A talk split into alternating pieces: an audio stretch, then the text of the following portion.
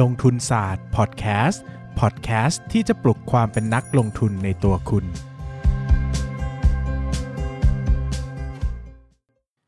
สวัสดีครับ ยินดีต้อนรับเข้าสู่รายการลงทุนศาสตร์พอดแคสต์รายการที่จะชวนทุกคนพัฒนาความรู้ด้านการเงินและการลงทุนไปด้วยกัน วันนี้นะครับกลับมาพบกันอีกครั้งกับช่วงประสบการณ์ของผมนะฮะที่ผ่านมาแล้วนะครับ กี่ EP แล้วเนี่ยนะฮะ22 episode สำหรับประสบการณ์การลงทุนของผมนะฮะที่เรียกได้ว่าใกล้จะตันแล้วนะฮะใกล้จะหมดแล้วนะครับก็คิดว่าช่วงนี้อาจจะอยู่ได้อีกสักไม่กี่เทปนะครับก็น่าจะต้องปิดไปเพราะว่า ประสบการณ์หุ้นเด้งของผมเนี่ยก็ไม่ได้มีเยอะขนาดนั้นนะฮะอะก่อนอื่นก่อนจะเข้าเนื้อเรื่องนะครับ วันนี้ก็เหมือนเดิมนะฮะเราก็ใช้ช่วงเวลาก่อนจะเข้าเนื้อหาในการขายของนะก็มีหนังสืออยู่ของของผมอยู่ 2 เล่มนะครับที่วางขายอยู่ตอนนี้นะครับก็มีหนังสือ Money Lecture เรียน 1 ครั้งใช้ได้ทั้งชีวิตนะครับอันนี้สอนวางแผนการเงิน ซื้อได้ตามร้านหนังสือทั่วไปเลยนะครับแล้วก็หนังสืออีกเล่มหนึ่งชื่อว่ามนุษย์ซึมเศร้ากับเรื่องเล่าสีขาวดำอันนี้เป็นหนังสือความเรียงบันทึกประสบการณ์การป่วยเป็นโรคซึมเศร้าของผมเองอีกเหมือนกันนะครับก็หาซื้อได้ตามร้านหนังสือทั่วไปเหมือนกัน หรือว่าจะเข้ามาที่โพสต์ปักหมุดของเพจนะครับก็สามารถสั่งซื้อได้นะครับถ้าสั่งซื้อเนี่ยถ้าสั่งซื้อตรงนะครับก็จะมีได้ลายเซ็นทุกเล่มเลยนะครับอะวันนี้นะครับก็ชวนทุกคนมาคุยในเรื่องหุ้นตัวหนึ่งที่ เป็นหุ้นยอดนิยมนะฮะเป็นหุ้นยอดนิยมของประเทศไทยเลยนะครับเรียกว่าใครที่อยู่ในตลาดหุ้นไทยเนี่ยนะครับแล้วก็ลงทุนแนว ไม่ว่าจะเป็นปัจจัยพื้นฐาน หรือว่าปัจจัยเชิงเทคนิคนะครับก็น่าจะรู้จักบริษัทนี้กันทุกคนนะฮะก็คือ BEM นะครับ BEM นะครับหรือว่าบริษัททางด่วนและรถไฟฟ้ากรุงเทพจำกัดมหาชนนะครับเป็นบริษัทที่ทำธุรกิจก่อสร้าง และบริหารทางพิเศษ และบริหารจัดการโครงสร้างระบบขนส่งมวลชนด้วยรถไฟฟ้านะครับ หลายคนนะอาจจะเข้าตลาดมาไม่ทันนะครับ คือผมเนี่ยเข้าตลาดมาในช่วงที่เกี่ยวข้องกับ BEM พอดีนะครับ จริง ๆ BEM เนี่ยเป็นบริษัทที่เกิดจากการควบรวมกิจการนะครับ ก็คือกิจการควบรวมกิจการของ BECL นะที่เป็นบริษัททางด่วนนะครับ กับบริษัท BMCL นะครับ ซึ่งเป็นบริษัทรถไฟฟ้าใต้ดินนะครับก่อนอื่นเนี่ยต้องเล่าให้ฟังก่อนอย่างนี้นะครับว่าจริงๆแล้วเนี่ย BECL กับ BMCL เนี่ยก็ถือว่าเป็นหุ้น ปัจจัยพื้นฐานที่อยู่มานานในประเทศไทยเหมือนกันนะครับ เนื่องจาก BECL เนี่ยจุดเด่นของเขาก็คือเขาเป็นบริษัททางด่วนนะครับรับเงินสดนะปันผลสูง อัตรากำไรดีนะครับ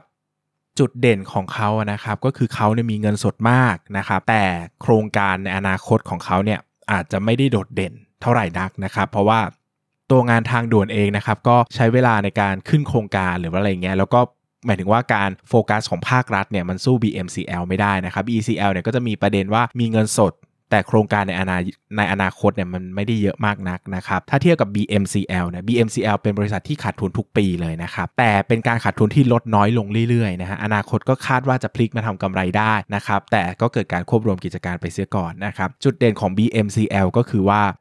เขาขาดทุนก็จริง แต่โครงการในอนาคตเยอะนะครับ อย่างที่หลายคนทราบว่า รถไฟฟ้าใต้ดินเนี่ยหรือว่ารถไฟฟ้าบนดินก็ตามเนี่ยนะครับ ถือว่าเป็นโครงสร้างพื้นฐานที่สำคัญมากสำหรับประเทศนะครับ แล้วก็มีการให้ความสำคัญอย่างยิ่งนะครับ ไม่ว่าจะเป็นรัฐบาลไหนก็ตามนะครับผู้ถือหุ้นใหญ่ของทั้ง BMCL และ BECL เนี่ยก็คือบริษัทช.การช่างนะครับ ก็เป็น partner ที่สำคัญทั้ง BECL แล้วก็ BMCL เนี่ยแหละครับก็ ก็เกิดโครงการที่จะควบรวมกิจการ 2 กิจการนี้เข้ากันนะครับ กับกิจการที่มีเงินสดเยอะ โครงการน้อยกับธุรกิจที่มีโครงการน้อย กับธุรกิจที่มีโครงเงินสดน้อยแต่โครงการเยอะนะครับ ก็ควบรวมกลายมาเป็น BEM นะครับ BM เนี่ยถือว่าเป็นเมกะเทรนด์มาก ๆ นะครับ ของว่าช่วงนั้นก็จะพูดถึงพัฒนาโครงสร้างพื้นฐานนะครับ ไม่ว่าจะเป็นรถไฟฟ้าในเมืองหลวง หรือว่าทางด่วนที่เชื่อมไปต่างจังหวัดนะครับ ผมเนี่ยเริ่มติดตามหุ้นทั้งคู่นะฮะ BECL กับ BMCL เนี่ยตั้งแต่ก่อนควบรวมนะครับ ตั้งแต่ก่อนที่ยังไม่รู้ว่าจะควบรวมด้วยซ้ำอะนะตั้งแต่ยังเป็นข่าวลือนะครับตอนนั้น BECL เนี่ยราคาอยู่ประมาณ 40 บาท PE 10 เท่านะปันผล 5%กว่าสูงมากนะครับแล้วก็ BMCL เนี่ยราคาประมาณ 1.8 บาท แต่ขาดทุนนะครับแล้วก็ไม่มีเงินปันผลเลยนะครับจนกระทั่งตอนนั้นเนี่ยบริษัทก็ประกาศการควบรวมกิจการมานะครับ ก็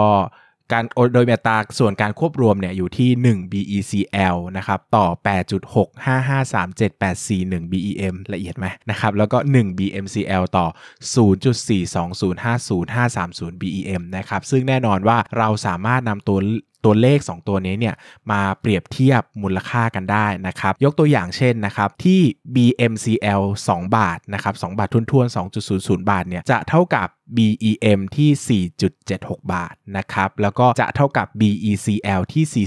41.17 บาทอะตีกลมๆอย่างเงี้ยนะครับ ผมก็เลยทำการ arbitrage นะครับแน่นอนว่าผมตั้งใจอยู่แล้วว่าจะถือทั้ง BMCL แล้วก็ BECL ข้ามไปจนถึงตอนที่ควบรวมเป็น BEM แล้วนะครับ แต่ก็ใช้หลักการอย่างนี้นะครับ อย่างเมื่อกี้นะครับ ผมเนี่ยบอกว่าผมซื้อ B BMCL ที่ 1.8 บาทเนอะนะครับ แล้วก็ซื้อ B BECL ที่ประมาณ 4 บาทนะครับ คือถ้าเทียบมูลค่าเฉลี่ยแล้วเนี่ยนะครับตัว BMCL ที่ 1.8 บาทเนี่ยมันจะเท่ากับ BEM ที่ 4.28 แต่ถ้า BECL ที่ประมาณ 40 บาทเนี่ยมันจะเท่ากับประมาณ 4.64 นะครับเราจะเห็นว่าโอ้ถ้างั้นเราก็ขาย BECL นะครับแล้วก็ไปซื้อ BMCL ก็จะได้กำไรส่วนต่างของ BEM ประมาณ ประมาณ 0.4 นะครับ ก็ประมาณ 10%นะก็ผมก็ทำอย่างเงี้ยนะครับ มันก็จะมีช่วงที่ BECL ตก BMCL ขึ้นนะผมก็ขาย BMCL ไปซื้อ BECL นะครับ แล้วก็มีช่วงที่ BECL ขึ้น BMCL ตก ผมก็ขาย BECL ไปซื้อ BMCL นะทำ arbitrage อย่างเงี้ยวนไปวนมาวนไปวนมานะครับก็สำหรับใครที่สนใจเรื่อง arbitrage นะครับก็เสิร์ชในกุ๊กในพอดแคสต์ของผมได้เลยนะครับ ผมเคยพูดเรื่อง arbitrage ไปหลายครั้งแล้วนะครับ ก็สลับไปสลับมาสลับไปสลับมานะครับ จนกระทั่งก็ได้กำไรมาหลายแสนนะ จากการ arbitrage อย่างเดียวก็ย้ายไปย้ายมาย้ายไปย้ายมานะครับจนกระทั่งเนี่ยนะก็สุดท้ายแล้ว หุ้นก็ขึ้น SP นะครับเพื่อรอการควบรวมกิจการนะทุน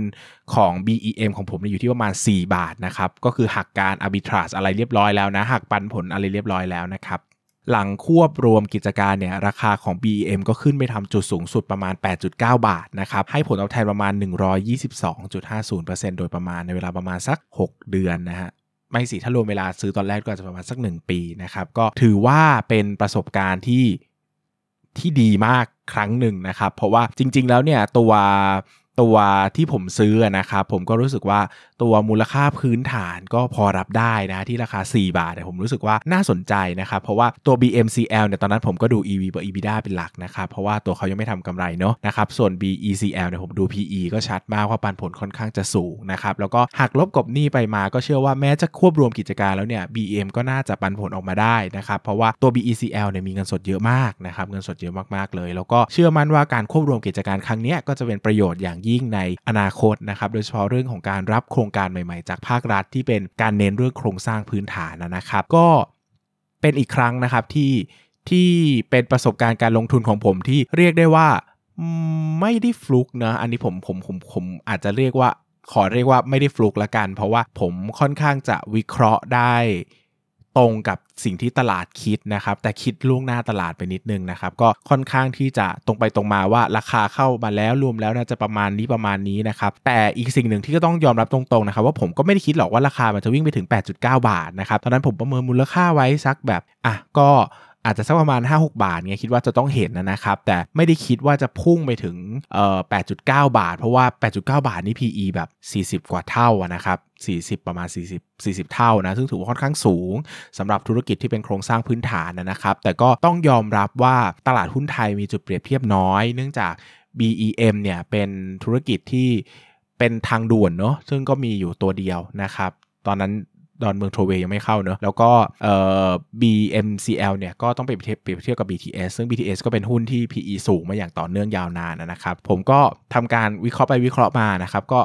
ก็ให้ผลตอบแทนที่ค่อนข้างดี แล้วก็ถือว่าเป็นตัวที่ประสบความสำเร็จตัวหนึ่งเลยนะครับ แต่ก็แน่นอนว่าไม่ได้ซื้อเยอะมากนักนะครับ ก็ซื้ออยู่ในสัดส่วนหนึ่ง เพราะว่าจริงๆ เราไม่ค่อยชอบหุ้นที่ต้องลงทุนเยอะๆ เท่าไหร่นะครับ ซึ่งแน่นอนว่า BM เนี่ยเป็นหุ้นที่ลงทุนเยอะมากนะครับ เพราะว่าไม่ว่าคุณจะทำสัมปทานแบบไหน ไม่ว่าจะเป็นเอ่อแบบ รัดออกรัดออกเงิน หรือว่าเราออกเงินแล้วสัมปทานยังไงก็ตามมันก็มีเงื่อนไขของเขานะไปอ่านได้นะครับ แต่ทั้งหมดทั้งมวลเนี่ยสิ่งที่ต้องเจอคือการลงทุนเยอะนะครับกระแสเงินสดเขาจะค่อนข้างตึงนะฮะผมก็จะไม่ชอบหุ้นแบบนี้เท่าไหร่เพราะว่ามันจะ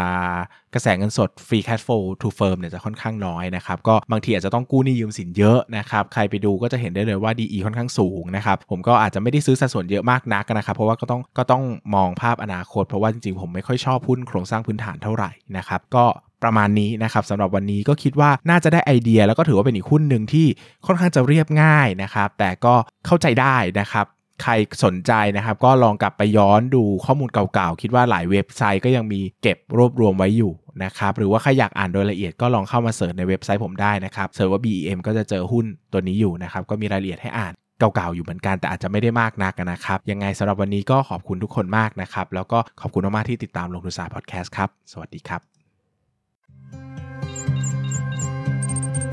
อย่าลืมกดติดตามลงทุนศาสตร์ในช่องทาง podcast player ที่คุณใช้ แล้วกลับมาปลุกความเป็นนักลงทุนกันใหม่ในลงทุนศาสตร์พอดแคสต์